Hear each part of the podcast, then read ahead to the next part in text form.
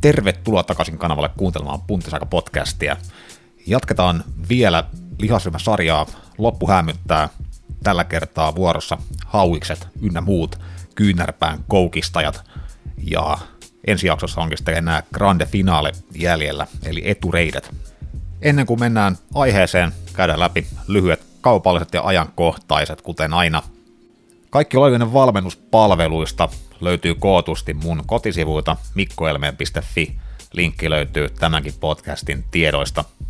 Valmennuspalveluiden pääasiallinen tuote on totta kai henkilökohtainen etävalmennuspalvelu. Sen ohella teen myöskin kertakorvauksella ruokavalioita, yksilöityjä treeniohjelmia ja myöskin treenivalmennukset onnistuu. Tosin sellaisella pienellä huomautuksella, että lokakuuhun asti olen jälleen tuolla Utsiolla treenileirillä, joten ainakaan Turussa en pysty treenivalmennuksia silloin toteuttamaan, että jos joku haluaa ajaa Utsiolle ruskareissuun, niin keskustellaan asiasta kyllä. Muut palvelut on tänäkin aikana normaalisti tarjolla. Tosin nyt kun ollaan loppukesässä alkusyksyssä, niin käsillä on tämä fitnessvuoden toinen sesonki, joten pientä jonon tynkää saattaa esiintyä, eli kannattaa olla ajoissa liikkeellä, että välttämättä ihan seuraavana päivänä ei saa uutta treeniohjelmaa alle tai pääse hyppäämään valmennusremmiin aina. Siinä kaikki sponsorilta. Mennään seuraavaksi vajaaksi tunniksi katsomaan hauistreenin hienouksia. Hauishan on ennen kaikkea kehon tärkein lihas, ainakin Delaverin kirjan mukaan se on tärkein, ainakin päätellä siitä, että se on tämän kirjan ihan ensimmäinen lihas. Tämähän starttaa käsillä ja kädet starttaa hauiksilla, eli prioriteetit on mietitty selkeästi kohdilleen. Ja jos tänne nyt kehorakennuksen kautta lähestytään, niin kyllä se hauis varmaan kokossa suhteutettuna on, jos ei nyt tärkein, niin ainakin melko tärkeä lihaskropassa. Hartialihaksellahan mä olin jo valmis antamaan omassa jaksossaan kokoa suhteutettuna tärkeimmän lihaksen tittelin. Haukkarikin kyllä yltää, sanotaan nyt ainakin top 5. Mutta jos lainkaan aletaan himmaamaan treenin kosmeettisia tavoitteita, niin hauiksen merkitys tippuu dramaattisesti, eli jos suorituskykyä katsotaan, niin sitten alkaa olla ehkä kroppaan niitä vähiten merkittäviä lihaksia. Tietysti joku telinen voimistelija tai vaikka kiipeilijä saattaa olla asiasta hyvinkin eri mieltä, mutta noin niin kuin yleisellä tasolla. Ja vaikka tässä jaksossa nyt puhutaan yleistermillä hauiksesta, niin kyllä me tähän nyt niputetaan yhteen kaikki kyynärpäätä koukistavat pääasialliset lihakset. Eli meillä on siellä se varsinainen hauislihas, sitten brakkiaalis ja vielä forkun puolella niveltä löytyy brachioradiaalis, eli meillä on kolme tuossa selkeästi. Niin funktionaalisestikin on pikkasen eriytyneempää lihasta, toisin kuin ojentajalla, jossa meillä oli käytännössä se yksi ainoa isompi lihaspaketti, joka vastaa pelkästään kyynärpään ojentamisesta. Ja sen puolesta hauis lihasryhmän tai kyynärpään koukistajien treenaaminen, se on astetta verran moniulotteisempaa ja ehkä pikkasen vaikeampaa kuin ojentajan treenaaminen, mutta kuitenkin koko kropan mittakaavassa puhutaan edelleen melko helposti lähestyttävästä lihasryhmästä.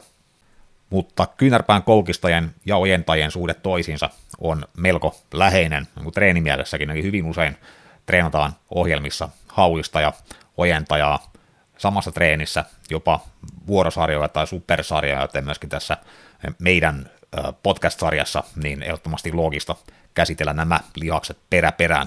Aloitetaan kuitenkin jälleen käymään läpi tämän lihasryhmän yleinen anatominen rakenne. Kyynärpään koukistajalihasryhmässä meillä on kolme pääasiallista pelaajaa. Meillä on ensinnäkin se varsinainen hauislihas, eli kaksipäinen olkalihas, sitten brakkiaalis, eli olkavarren lihas, ja brakkioradiaalis, eli olkavärttinäluulihas.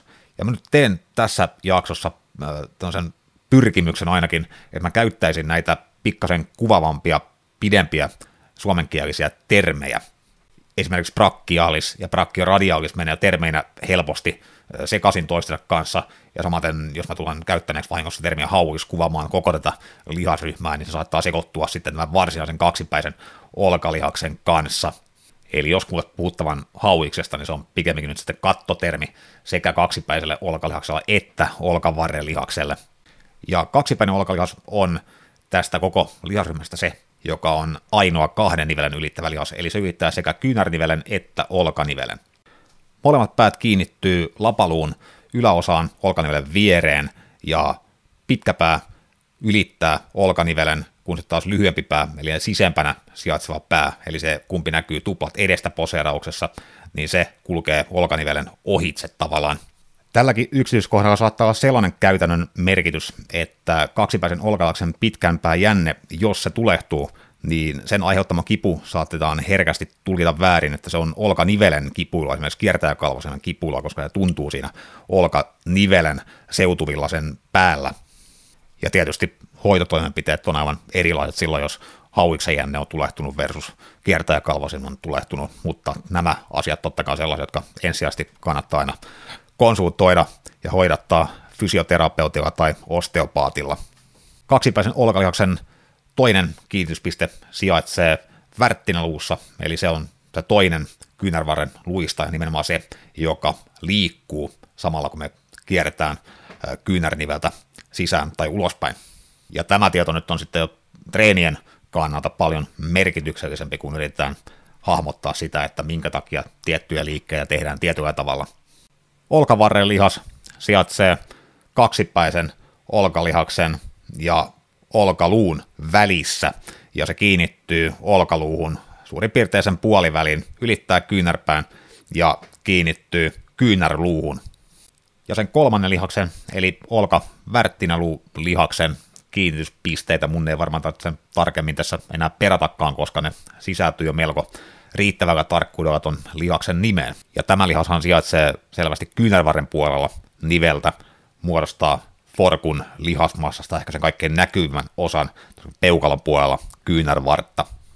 Olkavarren lihaksen funktiot on koko ryhmän selkeimmät, tai selkein sille joku se yksi ainoa funktio, eli se on vaan kyynärpään koukistaminen. Olka värttinälulihaksen selkeästi tärkein funktio on kyynärpään koukistaminen, mutta koska se kiinnittyy värttinaluuhun, niin sillä on myöskin pienempi kyynärnivelen pronaatio- ja supinaatiofunktio. Eli jos te nyt teette siinä kuunnellessa gladiaattoripeukkua, niin on niin funktionaalisesti kuvailtuna teette siinä nopeassa rytmissä kyynärnivelen supinaatiota ja pronaatiota, eli sisä- ja ulkokiertoa.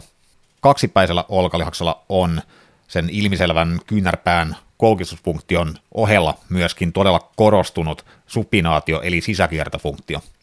Tätä voidaan nyt interaktiivisesti havainnollistaa siten, että heitetään jommallakummalla kädellä hauisposeraus siten, että kämmen osoittaa suoraan eteenpäin. Eli meillä on silloin kyynärnivelessä neutraali asento. Eli sama asento kuin tehtäisiin vaikka hammer kääntöä. Jos tässä laitetaan vapaan käden sormet hauiksen päälle, siis käytännössä kaksipäisen olkalihaksen päälle, ja tehdään samaan aikaan kyynärnivelen sisäkierto, eli supinaatio, eli käännetään se siihen varsinaiseen hauisposerausasemaan, eli kämmen kohti omaa naamataulua, niin silloin tunnetaan hyvin selkeästi, miten kaksipäinen olkalihas, se supistuu lopulliseen asemansa ja saadaan tästä meidän hauiksesta myöskin kosmeettisesti kaik- mahdollisimman näyttävän näköinen. Eli sisäkiertofunktio on jo pelkästään tämä poserauksen kannalta hyvin oleellinen funktio. Ja tästähän on monia mielenkiintoisia anekdoottejakin olemassa siitä, miten kaksipäisen olkalihaksen yksi tai molemmat päät on mennyt poikki, ja se ei ole silti vaikuttanut itse asiassa treeneissä hauiskääntöjen tai selkävetojen voimatasoihin havaittavasti välttämättä ollenkaan, mutta heti jos ruvetaan tekemään jotain liikettä, joka edellyttää sitä sisäkiertoa, niin siinä se nimenomaisesti tuntuu. Kaksipäisellä olkalihaksella, koska se ylittää olkanivelen, niin sillä pitäisi ainakin paperilla olla myöskin kohtalainen olkapään koukistusfunktio, eli kun nostetaan olkavartta kohti vaakatasoa tai vielä sen yläpuolella, niin silloin myöskin kaksipäisen olkalihaksen pitäisi siihen osallistua.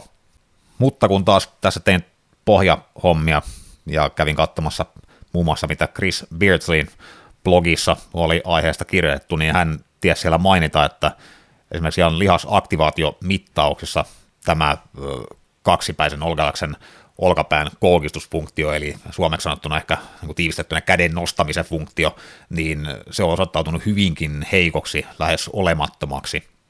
Ja tällainenkin mulle kohtuullisen uusi asia, eli mä oon aina pitänyt sitä hauiksen tai koren kaksipäisen olkalihaksen olkavarren nostamisfunktiota jossain määrin merkittävänä jopa ihan treenejä suunniteltaessakin, eli tätä pitää ehkä tarkastella vähän eri kulmasta jatkossa.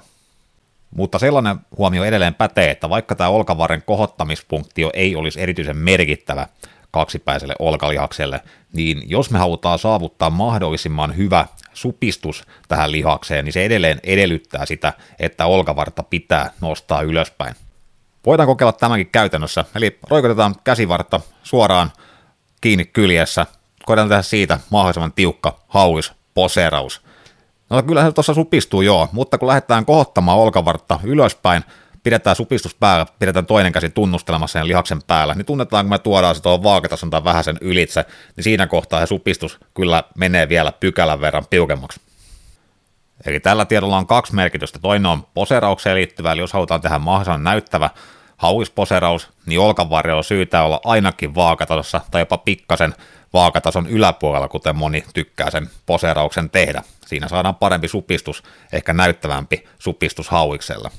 Korjaan kaksipäisellä olkalihaksella. Toinen merkitys liittyy sitten treenaamiseen, jos halutaan saada kaksipäisen olkalihaksen mahdollisimman hyvä tuntuma treenatessa tai jos se tuntuma on kateissa. Silloin on usein hyödyksi tehdä liikkeitä sellaisissa nivelen asemissa, joissa kohdelihas pääsee supistumaan mahdollisimman pitkälle, jossa myöskin siinä mahdollisimman supistuneessa asemassa on vielä riittävästi vastusta. Ja tämän takia esimerkiksi Scott variaatiot on keskimäärin erittäin toimivia hauisliikkeitä, mutta tätä asiaa käydään aivan eri tarkkuudella läpi sitten tämän podcastin viimeisessä osiossa, eli siellä treeni, taktiikka ja tekniikka-osiossa. Näiden pikalinkit löytyy YouTubessa ainakin helposti tästä videon aikajanalta, jos joku halusi kipata sinne asti jo tässä kohtaa. Ja etenkin kaksipäinen olkelihas on todennetusti melko nopeaa lihassolukkoa, eli yli 60 prosenttia lihassäikeistä on tyyppi 2B-mallia, eli asettaa sen lähes samalle tasolle rinnan kanssa ja ojentajien kanssa. Tarina tosin ei kerro tarkemmin, että onko esimerkiksi olkavarrilihasta ja olkavärttinä ollut lihas, onko niiden lihassolujakauma samanlainen, mutta näin voisi ainakin käytännön kannalta olettaa. Siinä oleelliset anatomiasta. Mennään katsomaan treenaamisen havaintoja, teorioita ja myyttejä. Jos ojentaja oli koko kroppan helpoiten treenattava lihas, niin kyynärpään koukistajat ei tule kaukana perässä, mutta kyllä haastavuus kasvaa ihan selkeästi pari pykälää.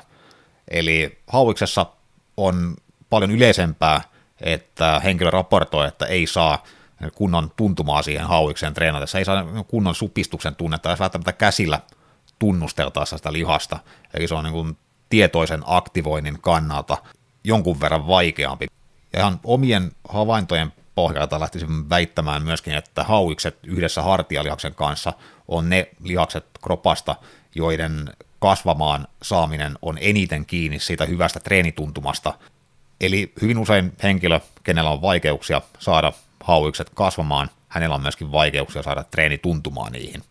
Ja vastaavasti, kun otetaan asiaksi parantaa nimenomaan sitä treenaamisen tuntumapuolta, niin sitten kun se kehittyy, niin sen myötä myöskin saadaan kosmeettisia tuloksia. Että esimerkiksi ojentajat kehittyy paljon todennäköisemmin ihan vaan sillä, että keskitytään nostamaan treenikuormia vaikkapa kapeassa penkkipunneruksessa tai muussa ojentajapainotteessa punnerusvariaatiossa tai vaikka ranskalaisessa punneruksessakin välittämättä niin paljon siitä, miltä se treeni tehdessä tuntuu. Lihasten anatominen malli, jänteiden pituus vaikuttaa nimenomaan kyynärpään koukistajien, lähinnä nyt kaksipäisen olkalihaksen kosmeettiseen ilmeeseen todella paljon – Toisaalta vaikkapa juuri sen kaksipäisen olkalihaksen pituus, sen vaikutus kosmeettiseen ilmeeseen, siinä on kyse jossain määrin myöskin enemmän makuasioista, eli välttämättä kaikkein pisin lihas, eli lyhyin jänne, ei ole se kaikkein paras vaihtoehto, vaan esimerkiksi sellainen mahdollisimman korkea hauiksen huippu, tuplahauisposerauksessa saavutetaan silloin, jos se äh, lihas ei ole ihan maksimimitassa, eli se jännepituus on myöskin, myöskin kohtalainen, että se lihas pääsee puristumaan niin tiukempaan pakettiin. Mutta sitten taas, jos se jänne alkaa olla yhtään siitä pidempi, lihas siitä lyhyempi, niin sitten alkaa tulla vaikeuksia saada sellaista kokonaiskoko vaikutelmaa. Mutta kuten aina, jänteet ja lihasten pituudet ja lihasten mallit on sellaisia asioita, joihin niin treenillä ei voi hirveästi käytännössä ollenkaan vaikuttaa. Kyynärpään koukistajien treenaamisessa voi ihan perustellusti olla pikkasen enemmän nyansseja kuin vaikka tojentajien treenaamisessa, ihan sen perusteella, että meillä on ne kolme selkeästi erillistä lihasta pikkasen erilaisilla funktioilla, joten sanotaan vaikka, että ojentajille meillä olisi ohjelmassa kolme liikettä, niin siinä samassa ohjelmassa kyynärpään koukistajille saattaisi olla valittuna sitten neljä erilaista liikettä. Eli voidaan ehkä tehdä kokonaistyömäärää saman verran sarjan määrää per treenikierto, mutta se hajotettaisiin sitten tämän hauislihasryhmän tapauksessa pikkasen useampaan erilaiseen harjoitteeseen. Tai no, voin tunnustaa, että ainakin mun tekemissä ohjelmissa suurimmaksi osaksi kynärpään ojentajille ja koukistajille on ihan yhtä monta erillistä treeniliikettä. Et ehkä voi ajatella niin, että ojentajan puolelle siellä on ehkä pikkasen tarpeettoman paljon variaatiota ja sitten hauikselle ne on sitten perustelumpia ne kaikki kolme variaatiota tai neljä, mitä sitten onkin. Ja tämähän perustuu siihen, että pyrin laittamaan suurimmassa osassa ohjelmista kädet samaan treeniin, eli voidaan treenata hauikset, ojentajat, vuorosarjoilla tai supersarjoilla, niin silloin ihan käytännön kannalta meillä on hyvä olla siellä saman määrä liikkeitä molemmille lihasryhmille. Kyynärpään koukistajat tahtoo myös olla pikkasen kremppa alttiimpia kuin ojentajan puolen lihakset, eli varsinkin kaikki golf, tenniskyynärpäät, aiemmin mainittu kaksipäisen olkalihaksen jänteen tulehtuminen on sellaisia, jotka saattaa jossain kohtaa treeniuraa tulla eteen. Useinhan nämä johtuu enemmänkin salin ulkopuolelle tulevasta, usein hyvin toistuvan luonteisesta rasituksesta. Tyypillinen esimerkki vaikka pikkasenkin epäoptimaalinen päätetyöskentelyasento alkaa usein tuntumaan hiirikädessä. Ensimmäisenä oireilu, ja nämä on tietenkin siitä ikäviä vaivoja, että näistä voi olla tosi vaikea päästä eroon, varsinkin jos samaan aikaan pitää vielä koittaa salin puolella saada tulosta aikaan, eli kannattaa mahdollisimman aikaisessa vaiheessa puuttua peliin. Ja nämä on muakin kiusannut jonkun verran treenivuosien mittaan, ei nyt koskaan erityisen vakavalla tavalla, mutta esimerkiksi viime vuoden syksyllä mulla oli vähän ongelmia vasemman hauiksen jänteiden kanssa.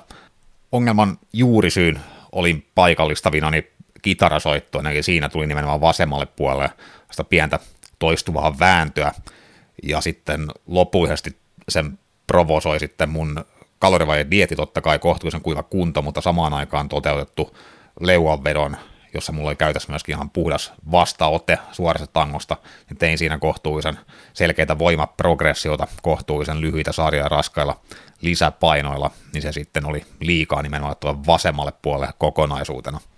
Ja tilannehan ratkaisi ihan sillä, että vaihdoin ne vastaoteleuavedot sen puolineutraaliin kapeaan otteeseen, joka oli selkeästi, aiheutti vähemmän vääntöä tuolla kyynärnivellä ja sitä kautta vähemmän kipua.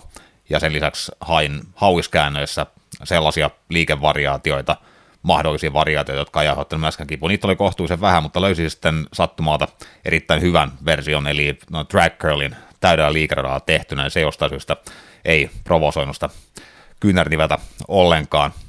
Ne, jotka seuraa mun Instaani, siellä storien puolelta ainakin tämä liike on varmaan tuttu, vähän erikoisella näköinen suoritus, mutta erittäin toimiva. Ja mä odotin sitä protokollaa joku sen kuukauden verran tästä tämän vuoden keväälle tultaessa huomasin, että ihan normaalit vastaat ja leuavedotkin oli taas ihan käyttökelpoinen kivuton harjoite ja samaten hauiskääntöjen valikoimaa on voinut taas pikkasen laventaa. Eli se vanha kunnon lääkäriohje, että jos joku sattuu, niin kannattaa lopettaa sen nimenomaan se asian tekeminen, tehdä jotain mahdollisimman läheltä sitä, jos vaan mahdollista, niin silläkin saattaa päästä jo kohtuullisen pitkälle. Kaksipäisen olkalihaksen jänne, varsinkin sitä alapäästä, on myös altis ja sitten kohtuullisen vakavalle loukkaantumiselle, eli se saattaa ottaa ja napsahtaa ihan poikki. Tästä nyt on kehorakennuksestakin esimerkkejä, parhaana varmaan Dorian Yates, jolla katkesi muistaakseni vasemmasta kädestä kaksipäisen olkalaksen jänne, ja tämä tapahtui mun ymmärtääkseni kulmasoutua vastaanotteella tehdessä, että Yatesin popularisoimaa 45 asteen kulmasoutua arvatenkin hyvin raskailla vastuksilla oltiin tekemässä, ja tässä on se yleinen pointtikin, että harvoin hauiksen jänteelle tapahtuu mitään katastrofaalista varsinaisissa hauisliikkeissä, vaan katkeamiset tapahtuu todennäköisemmin vaikka juuri kulmasoudussa, maastavedossa tai missä vaan raskaassa selkävedossa. Erityisen riskialttiina on kaikki vastaotteella tapahtuvat vedot, esimerkiksi juuri vastaotteella tapahtuva kulmasoutu tai vaikka maastaveto ristiotteella se vastaotteessa oleva käsi, niin siinä on hauiksen jänne kyllä vaarassa. Ja esimerkiksi tämän takia en koskaan itse suosittele käytettäväksi maastavetoa ristiotteella täysin podailu yleisvoimailu tarkoituksiin, vaan mieluummin käyttää myötäotetta peukalolukolla esimerkiksi tai sitten ihan rohkeasti vaan remmejä. Ja vaikka jänteen katkemisen riski ei ole varsinaisessa kyynärpään koukistusliikkeissä, hauiskäännöissä erityisen korkea, niin nämä liikkeet saattaa silti ylikuormittaa jännettä niveltä ja sitä kautta altistaa loukkaantumisille moninivelliikkeissä. Eli pitäisi huomioida rasitus kokonaisuutena, kaikki rasitus, mikä tulee salin ulkopuolelta, salilta sekä eristävistä liikkeistä että sitten moninivelliikkeistä, joissa kaksipäisen olkalihaksen jänne joutuu kovalle rasitukselle. Ja tämä on yksi osa perusta sille, kuten tässä jaksossa myöhemmin tulen esittämään, että minkä takia kyynärpään koukistusliikkeitä kannattaa ajaa keskimäärin pikkasen pidemmillä sarjapituuksilla, kevyemmillä painoilla kuin vaikka ojentajaliikkeitä. Sitten aletaan pikkuhiljaa päästä itse asiaankin, eli päästään laatimaan kyynärpään koukistajien treenaamisen strategiaa, eli ne suuret linjat treeniohjelmassa ensin kuntoon ja sitten lopuksi mennään katsomaan taktista puolta. Ja jos mä nyt toisin mahdottoman kustannustehokas, niin mä ihan vaan kopioisin tähän tuon ojentajien treenistrategia-osion ja ehkä vaihtaisin vaan sieltä ojentajan tilalle sitten hauiksen, koska hyvin lähellä toisiaan nämä suurten linjojen puolesta myöskin osuu. Mutta kertauksena useimmiten kokonaissarjamäärä treenikierron siis useimmiten viikon aikana 8-12 työsarjaan. Mutta tämä voi vaihdella yksilöisen tarpeen mukaan ihan nollasta 20 ja useimmiten työ on jaettu pariin palaseen viikon mittaan, mutta sitä voidaan myöskin tiivistää ihan vaan yhteen, vähän ehkä reippaampaan kertaannokseen, tai sitten hajauttaa muutamaan paremmin siedettävään, mutta edelleen kohtuullisen kertaannoksen, jos vaikka priorisoida halutaan, tai tehdään vaikka koko kroppan ohjelma. Jos kyynärpään koukista on vahvuusalueella, niin kuin mulle esimerkiksi on tahtonut aina olla jossain määrin, niin silloin tietenkään treenaamisen strategialla, taktiikalla ei ole niin kriittistä merkitystä, että siellä on aika paljon pelivaraa, aika paljon taiteellisia vapauksia, mitä voidaan ottaa. Mutta jos on yhtään enemmän haasteita näiden lihasten kanssa, niin silloin ilman muuta pitää asiaan suhtautua vähän tarkemmin. Ja silloin myös voisi olla hyvä olla ainakin yksi selkeämpi määräprogressioliike myöskin koukistaville lihaksille, vähän niin kuin suosittelin ojentajien tapauksessakin, ja sitten muissa voidaan toteuttaa sitten vähän taiteellisempaa podailua. Tämähän voi toteutua vaikka niin, että treeni ensimmäinen liike on enemmän määräprogressioon tähdätty, ja sitten treenin toinen, kenties kolmas, jopa neljäs liike, ne on enemmän sitten taiteellisia vapauksia, sallivia. Tai sitten mun nykyisin aika paljon suosima ratkaisu, vaikkapa kaksijakoisessa ohjelmassa, että viikon toinen käsitreeni, se on määrällisesti tarkempi, ja sitten taas toinen treeni on niin sanottu freestyle-sessio, missä usein on hauis ja ojentaja samaan aikaan, ja siinä ei ole mitään kiinteää treenisisältöä ollenkaan, eli liikevalinnat on aivan vapaita. Treenin sisältö niissä liikkeissä on vapaa, kaikki tekniikat, taktiikat, hetken mielijohtaista melkein päätettäviä, ehkä joku yleistavoite vaikka kokonaismääräsuhte, että 10-12 minuuttia tai tätä koetetaan saada mahdollisimman pump, hyvä pumppi tehtyä vaan käsiin siinä aikaikkunassa. Ja kyynärpään koukistajien treenit olisi liikkeiden osalta syytä mielestäni pilkkoa ainakin siten, että meillä olisi selkeästi yksi liike tai ryhmäliikkeitä, jotka kohdistuu enemmän kaksipäiseen olkalihakseen ja olkavarrelihakseen, ja sitten taas ryhmäliikkeitä tai yksi liike, joka kohdistuu enemmän olkavärttinäluulihakseen. Jos on esimerkiksi sellainen melko tyypillinen tilanne, että henkilö, ei ole ongelmia hauiksen kasvatuksessa ja hänellä olisi vaikka kaksijakoinen ohjelma, kaksi käsitreeniä viikossa, niin molemmissa on yksi liike ja toinen olisi sitten jonkunnäköinen niin sanottu perushauiskääntö, vaikka hauiskääntö taljasta, vai miksei tangollakin, vaikka vinopenkiltä tapahtuva hauiskääntö tai yleisliikkeenä sitten sen kaverina toisessa treenissä tehtäisiin jonkunnäköinen hammer variaatio.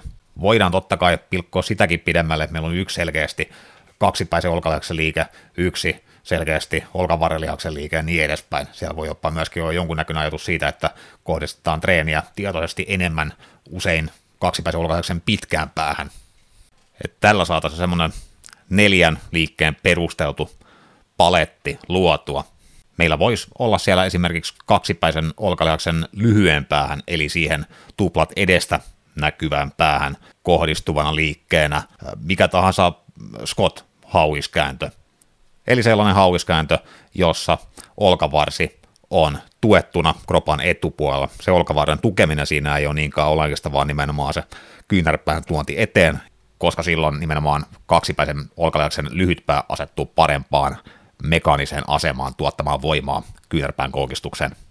Ja vastaavasti kaksipäisen olkalihaksen pitkään päähän päästään käsiksi sellaisilla liikevariaatioilla, jossa kyynärpää on viety ainakin jossain kohtaa liikettä kropan selkäpuolelle. Klassinen esimerkki, hauiskääntö vinopenkillä maaten käsipainoilla.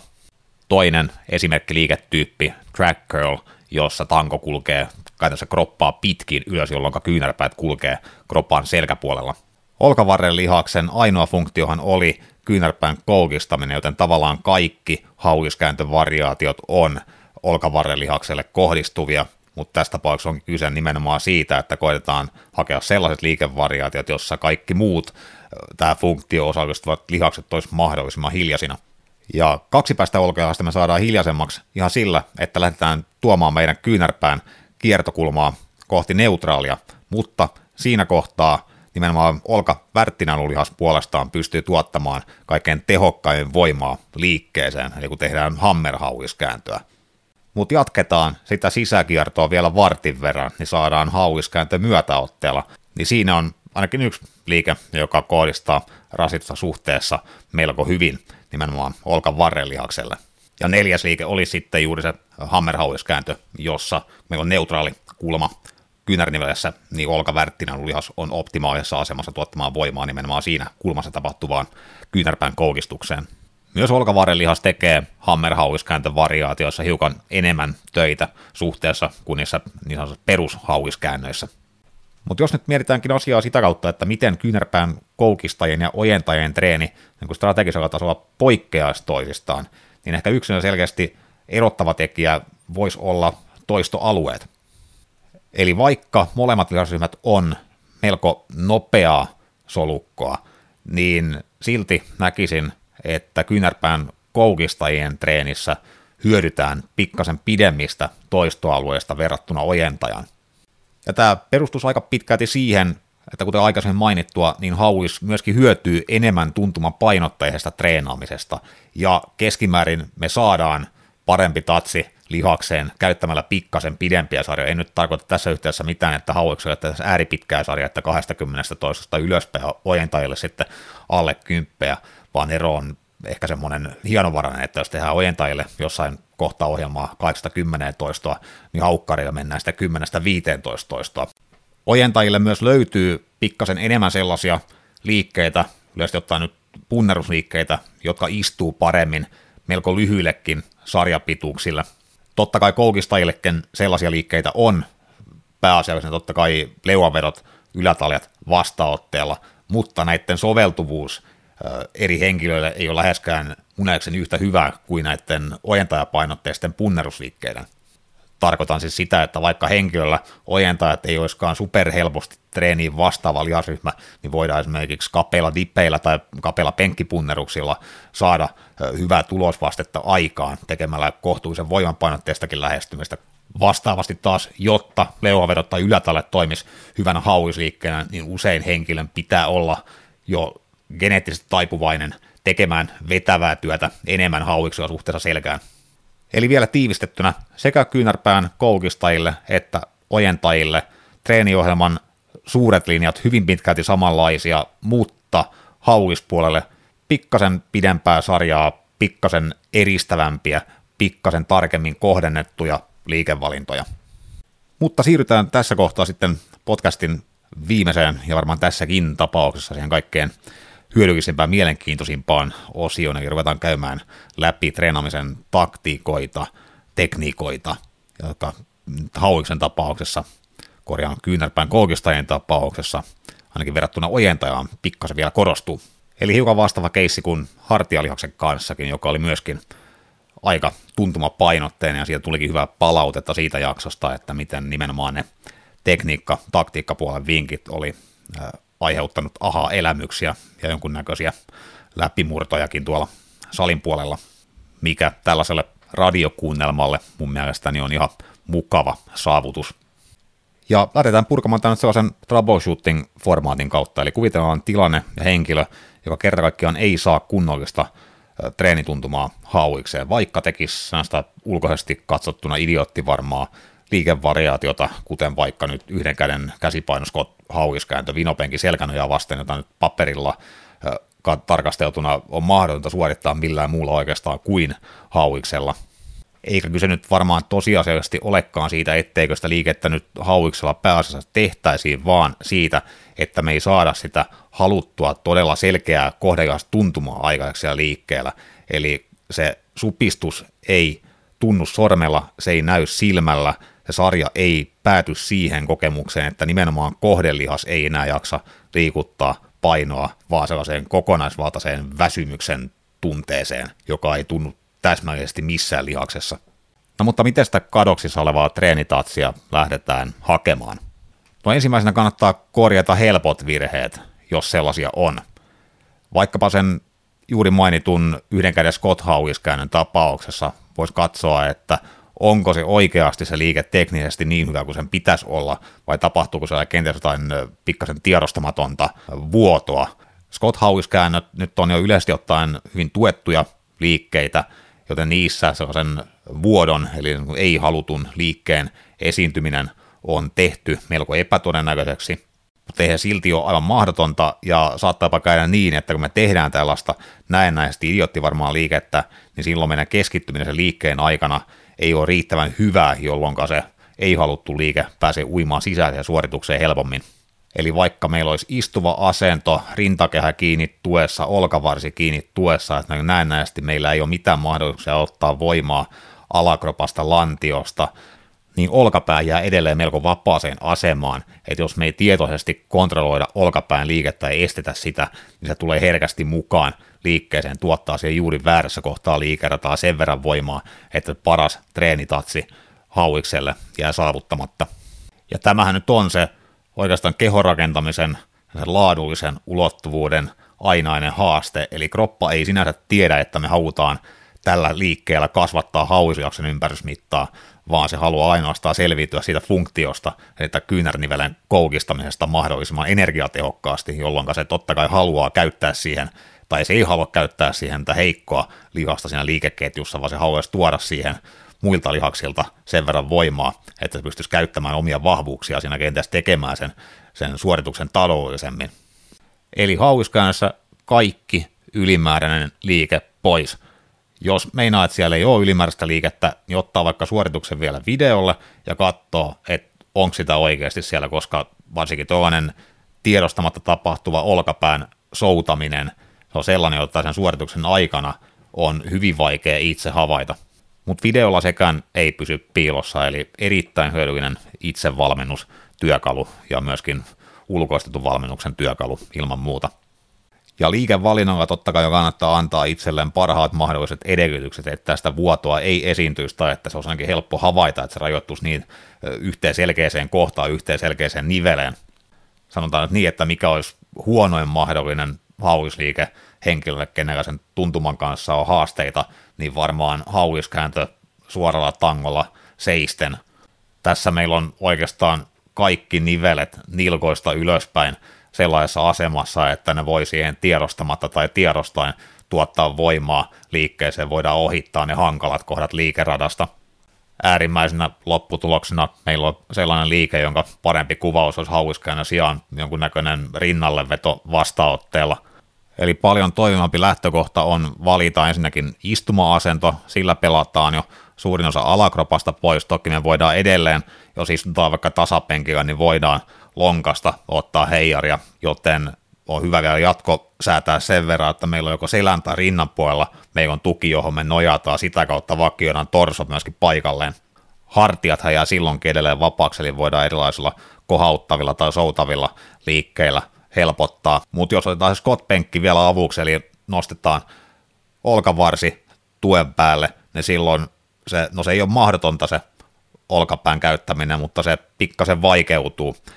Edelleen helpottaa, jos tehdään vaan toinen käsi kerrallaan.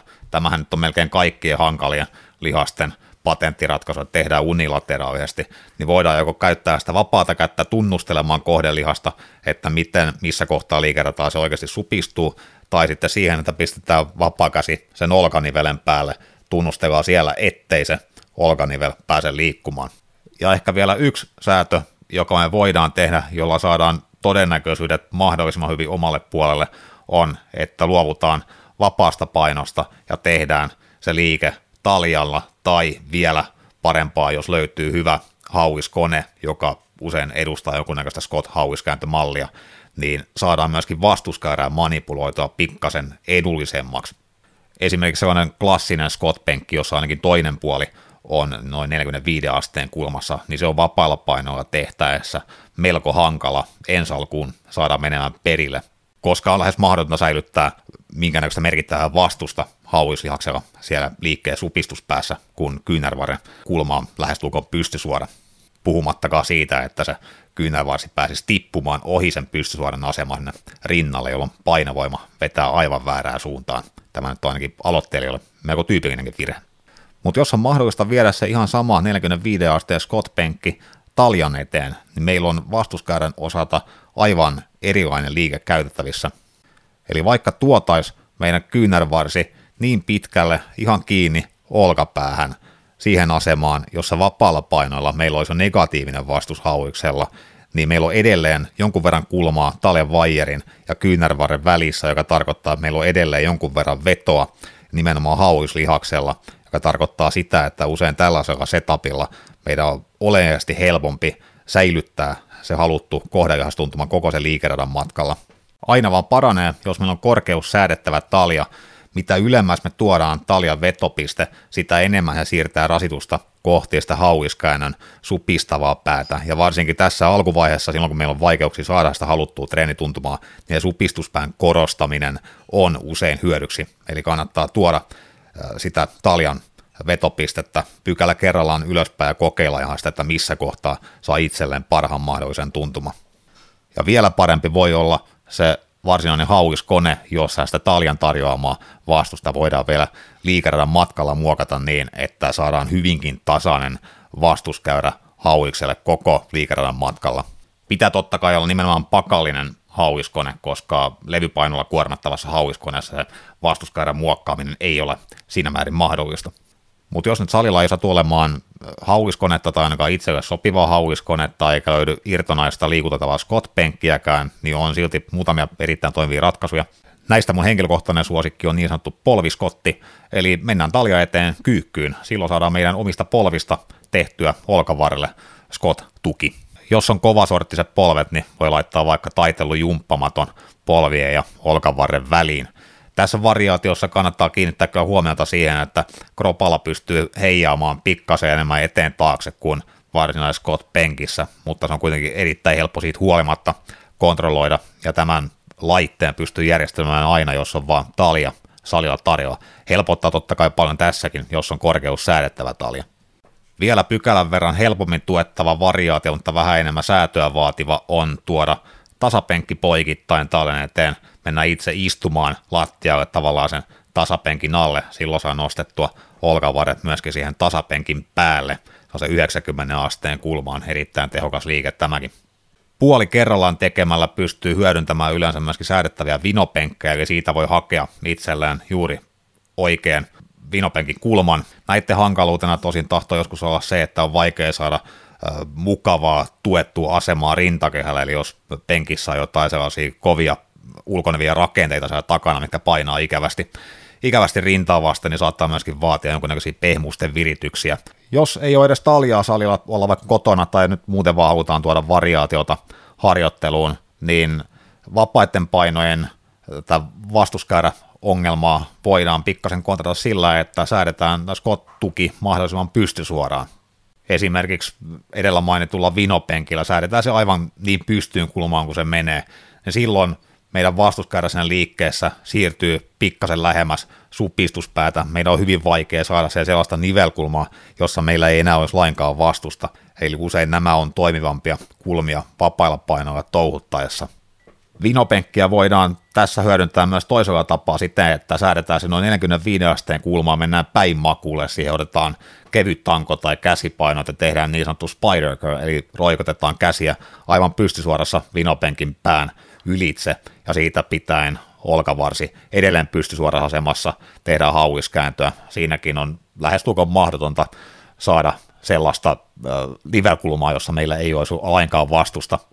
Ja jos tällä penkillä käännytään toisinpäin selimakulle, niin voidaan tehdä hauiskääntö vinopenkillä, joka on myös Spider Curlin ohella yksi paljon käyttämiäni liikkeitä treeniohjelmassa.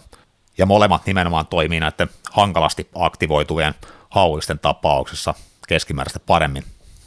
Kuminauhoilla ja ketjuilla voidaan totta kai muokata myöskin vastuskäyrää, ja hauiksen tapauksessa voidaan siirtää vastusta nimenomaan kohti supistavaa päätä, mutta mä pidän enemmänkin näitä apuvälineitä sitten kokeneemman harjoittelijan treenin mausteena enemmänkin kuin sellaisen henkilön työkaluna, kenen on vaikeuksia ylipäätään muodostaa kunnollista treenituntumaa hauikseen. Mutta entä sitten, kun ollaan löydetty henkilölle istuva, kohtuullisen tuettu hauiskääntövariaatio, voidaan vain videota varmistaa, että siinä koko muu kroppa on betoniin valittuna ja ainoastaan kyynärinivel toimii. Ja siitä huolimatta sarjat loppuu vaan siihen, että kokonaisvaltaisesti hyytyy, ei jaksa, ei pysty, ei kykene. Hauiksessa ehkä vähän kutittelee jotain sarjan jälkeen, mutta niin kuin kaikki Pumping Ironin katsoneet tietää, niin kyllä siinä pitäisi aika paljon enemmän tuntua. No paljon muuta vaihtoehtoa tässä kohtaa ei jää kuin sukeltaa syvälle laadullisen treenaamisen päähän. Eli sen sijaan, että keskittyisi liikuttelemaan vastusta pisteestä A pisteeseen B ja takaisin pisteeseen A, niin täytyy siirtää keskittyminen siihen, että supistaa lihasta vastusta vasten ja pyrkii väsyttämään se lihaksen vastusta vasten. Puhutaan siis toisin sanoen mind muscle connectionista. Ja tämähän on hyvin hankala konsepti niin kuin valmennuksellisessa mielessä sen takia, varsinkin no, kuunnelman muodossa erityisesti, mutta ei se ole tuolla salilattiallakaan mitenkään itsestään selvää, että sen saa niin kuin välitettyä tämän itse aikanaan saadun oivalluksen jollekin toiselle henkilölle, ketä tästä nimenomaista oivallusta ei ole vielä kokenut. Puhumattakaan siitä, että jos ei koskaan ole itse tarvinnut edes oivallusta, että jos esimerkiksi Hauiksen tietoinen kova supistaminen liikkeen aikana on ollut semmoinen taito, minkä on osannut vaan aina, niin silloin on todella vaikea asettua sellaisen henkilön asemaan, ketä tätä taitoa ei ole koskaan saavuttanut ja joutuu niin erikseen sitä harjoittelemaan. Eli voi antaa yleisiä ohjeita, voi korjata suoritustekniikkaa sen perusteella, mitä henkilö näkee tekevän, voi antaa niin yleisiä ohjeita, kuten edellä tein noiden tuettuja hauiskääntövariaatioiden suhteen, mutta viime kädessä se oivallus pitää itse harjoittelun ja ajattelun kautta saavuttaa. Yksi ajatusmalli, mikä kannattaa ehkä heti unohtaa, on se, että tämä olisi niin semmoinen yhden treenikerran juttu, että se pitäisi noin niin sormia napsauttamalla vaan kenen tahansa pystyy saavuttamaan samaan tien tämä, tämä parempi treenituntuma. Siinä voi oikeasti mennä vuosia. Ei siinä tarvitse mennä vuosia, mutta voi mennä. Mainio esimerkki Tom Platz Total Rebuild-elokuvassa muistaakseni, hän käy läpi tätä omaa kehorakennusuraansa. Taitaa olla ensimmäisiä henkilöitä, jotka aikanaan käytti termin muscle connection, mutta hän siinä hyvin selittää sitä, että miten hänellä kesti siis koko hänen oikeastaan ammattilais kehorakennusuransa verran saada olkapäihinsä, oliko myös kädet mukana tässä mahdollisesti tässä vertailussa, mutta olkapäihinsä ainakin saada yhtä hyvä mind muscle connection, kun hän sai treeniuransa alkuvaiheessa jo hänen jalkoihinsa, reisinsä. Että jos karvanvajaa Mr. Olympia on taistellut tämän saman asian kanssa vuosikausia ja se on myöskin heijastunut hänen fysiikkansa kehitykseen hyvin konkreettisella tavalla. Hän oikeasti sai ne, nämä heikot lihasryhmät, olkapäät, kädet vähän paremmin mätsäämään alakertaa silloin, vasta silloin, kun hän olisi sen olympian mielestäni ollut oikeutettu voittamaan 81 tai 82 taisi tai Tompa paras kondis. Laittakaa kommentteja, jos muistin väärin. Jos siis ohjelman toisella viikolla ei vielä löydy sitä nahkaa räjäyttävää pumppia hauikseen, vaikka on koittanut vähän eri tavalla lähestyä asiaan, niin ei kannata ehkä vielä luovuttaa. Mutta koitan nyt vielä antaa jotain eväitä.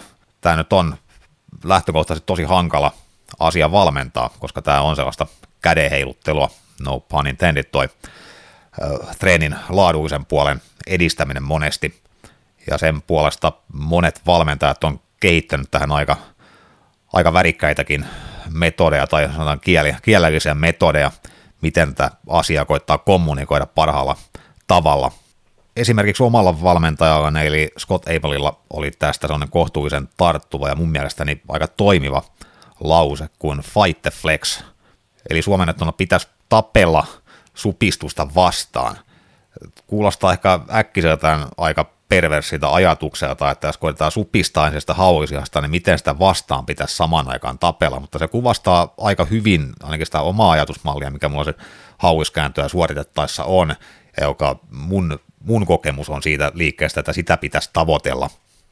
Voisi ehkä kuvailla sitä niin, että lähden siihen liikkeeseen kyllä osittain sillä ajatuksella, että lähden liikuttamaan painoa pisteestä A pisteeseen B tai pikemminkin koukistamaan mun kyynärpäätä, mutta samaan aikaan mä tietoisesti pyrin vielä jännittämään, fleksaamaan hauista, supistamaan sitä mahdollisimman kovaa. Silloin siitä syntyy sellainen tietynlainen niin kuin, sitä luontaista liikettä vastustava voima. Eli tavallaan myöskin jollain, jossain määrin hidastaa sitä mun liikkeen konsentrista vaihetta, että lihas tavallaan ottaa paremmin kiinni. Ja jos tämä kuulosti oudolta, niin parempaa tulee. Nimittäin eksentrisessä vaiheessa, niin mä pyrin jo liikuttamaan sitä painoa takaisin pisteestä B-pisteeseen A, mutta siinä mä pyrin samaan aikaan vastustamaan sitä eksentristä vaihetta sillä, että mä tietoisesti puristan hauislihasta edelleen koko sen liikeradan matkalla joka sentillä siitä liikeradasta, siinä yhtään kuollutta kohtaa tavallaan, missä mä en flexaa mun hauista. Ja tavallaan siinä eksentrisessä vaiheessa vielä korostuu, eli mä pyrin jarruttamaan sillä hauiksen supistamisella sitä liikettä koko sen matkan alas. Kun mä teen tällä tavalla hauiskäännön, niin siitä liikkeestä tulee temmoltaan jo automaattisesti sellainen pumppaava, eli konsentrinen ja eksentrinen on sellaiset rytmikkään tasavauhtiset, miten sitä nyt kuvailisi. Eli mä en tietoisesti keskity mihinkään tiettyyn tempoon, vaan keskityn siihen lihakseen ja tähän tietoiseen jännittämiseen koko liikeradan matkalla. Epäilen, että monella homma menee pieleen siinä, että lihas on kyllä supistunut suurimman osan aikaa liikkeestä, mutta jossain kohtaa tuo sellainen kuollut kohta, missä pääsee tavallaan ottamaan ilmaa, ja sitten se liike alkaa jossain määrin uudestaan. Mutta silloin kun lihas supistuu koko ajan, sitä pyrkii aktiivisesti koko ajan supistumaan tällä ajatusmallilla, niin silloin saadaan sellainen tasaisesti kasvava polte lihakseen, ja ennen pitkään se sarja loppuu aika selkeäseen failure-pisteeseen, jolloin se ei enää koukistu kyynärnivel ja siinä kohtaa on, on sitten myöskin hauslihas on aika perusteellisesti väsytetty sen sarjan puitteissa, ja pumppi sarjan jälkeen on melko mehevää sorttia. Mä pystyn itse toteuttamaan tuo edellä mainitun jopa alle 10 sarjoilla, ihan jopa 16 alkaen onnistuu jossain määrin, mutta jos tämä on millään tavalla haastavan tuntusta, niin ehdottomasti suosittelen kaksinumeroisia toistoja. En tosi välttämättä suosittele mitään yli 20 toiston mittaisia sarjojakaan, koska niissä helposti se, ne sarjan ensimmäiset toistot on niin helppoja suhteellisesti, että siinä on vaikea muodostaa jo heti alussa sitä sopivalaista tiukkaa supistusta vastusta vasten. Eli luultavasti jossain sanoisin, että 12-15 voi olla aika sellainen optimaalinen toistoväli, millä lähtee treenaamaan ensi alkuun. Ja vaikka tuossa edellä luettelin sen neljän liikkeen peruspaletin kyynärpään koukistajien eri funktioille, niin alkuvaiheessa, jos on näitä haasteita, niin koittaisin löytää yhden tai korkeintaan kaksi sellaista liikevariaatiota, josta edellä oli vähän vinkkejä, missä saa sen connection, connectionin pelaamaan parhaalla mahdollisella tavalla, koittaa niiden avulla työstää sitä vielä pidemmälle. Ja vasta sitten, kun se onnistuu, ja se on löytynyt oikeanlainen treenituntuma ainakin yhdessä liikkeessä, niin koittaa laajentaa sitten sitä muihin liikkeisiin sen jälkeen. Tämä vasta mainittu tuntuman hakeminen ei myöskään ole ihan aloittelijan huolenaiheena kärkipäässä ainakaan, vaan silloin voi keskittyä tekemään määrällistä progressiota perusliikkeissä, ehkä mukaan lukien jonkunnäköinen perusmallin vapaapaino hauiskääntö, miksei taljassa tehtäväkin hauiskääntö silloin ihan ok, mutta luultavasti tulokset on ensi alkuun melko hyviä, riippumatta siitä tuntumasta, että tämä alkaa enemmänkin olla sellainen myöhäisen aloittelijavaiheen, aikaisen intermediate-vaiheen asia. Silloinkaan en pidä yhtään huonon ajatuksena että treeniohjelmassa on edelleen mukana yksi selkeästi määrällisen progression tähtäävä käsiliike, hauisliike, ja sen ohella sitten voidaan hakea parempaa laadullista tatsia näiden vihjeiden avulla. Ja mitä tulee määrällisen progression hakemiseen kyynärpään koukistusliikkeessä, koskee jossain määrin myöskin ojentaa, mutta vielä ehkä enemmän, enemmän koukistusliikkeitä, koska käytössä oleva lihasmassan määrä per liike on pikkasen pienempi joudutaan käyttämään pikkasen pienempiä painoja suhteessa, ehkä tehdään vielä niillä pidemmillä toistoilla, mikä entisestään pienentää painoja, niin silloin määrällisen progression yksi iso haaste on, että sitä pystyy toteuttamaan riittävän pienillä korotuksilla. Eli korotuksen pienuus tai suuruus, ei, sitä ei kannata koskaan laskea absoluuttisessa kilomäärässä, vaan nimenomaan prosentteina. Eli jos me laitetaan jokaisessa liikkeessä, riippumatta siitä millaisia kuormia sinne käytetään, jos me haetaan sen 2,5 kiloa tai 5 kiloa per kerta lisää, niin se on prosentuaalisena korotuksena aivan eri asia, jos meillä on 100 kiloa lähtöpainona, kuin jos meillä on 10 kiloa lähtöpainona. Ja tämä on yksi syy siihen, minkä takia hausliikkeet, minkä takia viparit, muut vastaavat pienten lihasten edistävät liikkeet, ne ei vastaa määräprogressio pohjaisiin ohjelmiin niin hyvin keskimäärin kuin, niin kuin isommat lihakset, isommat liikkeet, joissa voidaan käyttää enemmän kuormaa juuri tämän takia, että on meidän vaikea toteuttaa riittävän pieniä prosentuaalisia korotuksia. Tietysti jos salilla on tarjolla niin kuin minipainoja, puhun siis semmoista painosta, mitkä on vielä pienempiä kuin ne tavanomaisesti pienimmät 1,25 levyt, vaikka kilon levyä tai puolen kilon levyä tai jopa vain parisanan gramman levyä, niin silloin ei mitään ongelmaa, voidaan tehdä hyvinkin loivia maltillisia kertakorotuksia sekä tankoliikkeissä että myöskin taljojen kanssa käyttämällä irtopainoja, mitkä voi ripustaa siihen tappiin tai pakarunkoon jollain konstilla. Mutta jos minilevyjä ei ole tai halutaan muuten vaan käyttää esimerkiksi käsipainoa, jossa pienimmätkin tarjoavat korotukset on se kiloluokka, jotka alle 10 kilon painoluokissa ne edustaa yli 10 prosenttia per kerta, mikä on valtavan iso kertakorotus, niin silloin meidän ainoa jäljellä konsti on hyödyntää no vähintäänkin tuplaprogressiota, mutta mielellään myöskin triplaprogressiota, eli triplaprogressiossa meillä on kolme erillistä progressiovälillä, meillä on sarjojen määrä, meillä on toistojen määrä, ja sitten vasta kolmantena, kun nämä kaksi edellistä on ajettu tavallaan loppuun asti, niin sitten vasta tehdään painokorotus.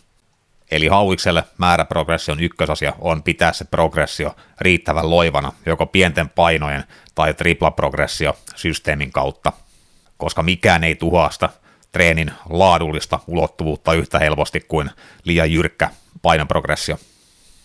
Ja ehkä vielä yhtenä taktisena vihjeenä, tai no tämmöinen ehkä pikemminkin jos takaisin sinne strategiselle puolelle, ohjelmasuunnittelun puolelle, mutta kyynärpään koukistajat ja kädet ylipäätään tahtoo jäädä etenkin pienijakoisissa ohjelmissa ja treenien loppupuolelle, mikä ei koskaan ole optimaalinen paikka Tämä ei välttämättä ole ongelma silloin, kun kädet vastaa treeniin hyvin, se voi olla ihan riittävästi treeniä niille siinäkin kohtaa, mutta jos on vaikeuksia saada kasvua, progressiota, tuntumaa, niin hyvin usein tykkään tehdä silloin asiakkaalle, mikäli hänen treeniaikataulu vaan sallii, ohjelman, jossa kädet on siirretty omalle päivälleen, oma treeninsä, tai niin, että se on ehkä joku toinen lihasryhmä, pieni lihasryhmä pelkästään sitten niin kuin paikkona siinä samassa treenissä mukana, tyypillisesti vaikka olkapäät ja kädet saattaa jopa mennä niin, että käsille ei kierron mittaan tule mitään muuta kohdennettua eristävää treeniä, että kaikki käsien treenivolyymi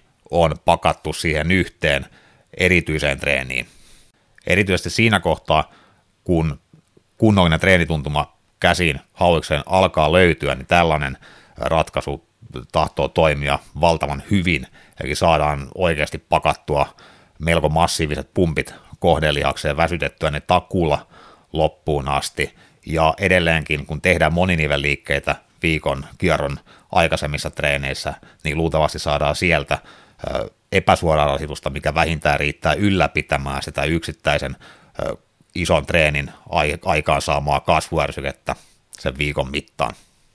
Ja tietysti silloin, kun meillä on ihan perinteinen prospetti ajossa, niin kuin mulla aina edelleenkin välillä on, nelijakoinen tai jopa viisijakoinen, niin silloin mun mielestä niin käsipäivä, ainakin siinä viisijakoisessa on ihan itsestäänselvä asia, kyllä mä sen koitan nelijakoiseen mahdollisimman usein myöskin pelata mukaan, koska no on se nyt ainakin kerran kaikkiaan vaan hauskaa tehdä käsiä oikein pieteetillä yhdessä treenissä.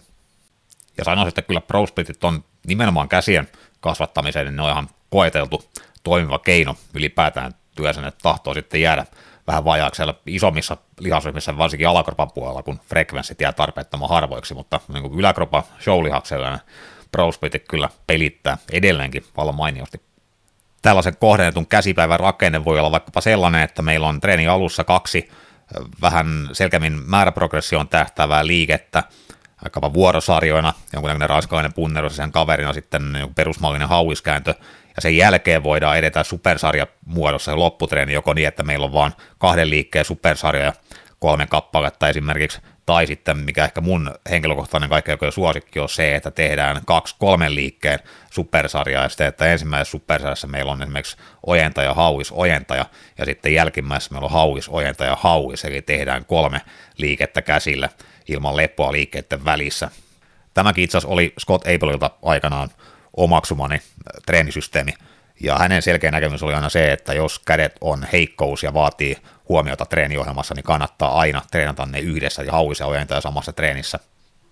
Ja on aika pitkälti edelleenkin itse samaa mieltä, eli kun tehdään hauis ojentaja samaan aikaan, mielellään vielä supersarjana tai vuorosarjana, niin saadaan aika paljon metabolista hyötyä, eli saadaan sitä pumppia koko, koko äh, olkanvarren, kynävarren alueella tehostettua verrattuna siihen tilanteeseen, että tehtäisiin tehtäisi nämä lihasryhmät erikseen. Ja varsinkin käsien tapauksessa mun nähdäkseni se metabolinen rasitus, jota nimenomaan se laaduinen lähestyminen treenaamiseen ruokkii erityisesti, niin silloin keskimääräistä enemmän merkitystä. Mutta siinä kaikki tähän jaksoon. Toivottavasti tarttui mukaan jotain ajatuksia, ideoita hauistreeneihin. Jos heräs kysymyksiä, niin voi laittaa totta kai tämän podcastin kommentteihin YouTubessa, laittaa vaikka pakkotoiston ketjuun tai lähettää Instan kautta privaviestinä, vaikka mailillakin laittaa suoraan tulemaan, käydä läpi jossain vaiheessa tai vastaa suoraan. Kiitoksia katsomisesta, kiitoksia kanavan tilaamisesta, kiitoksia kommenteista. Ensi kerralla jatketaan, viedään lihasryhmä saaka loppuun asti etureisiin ja sitten ihmetellään mitä seuraavaksi. Mutta siihen asti kiitos kuulemiin.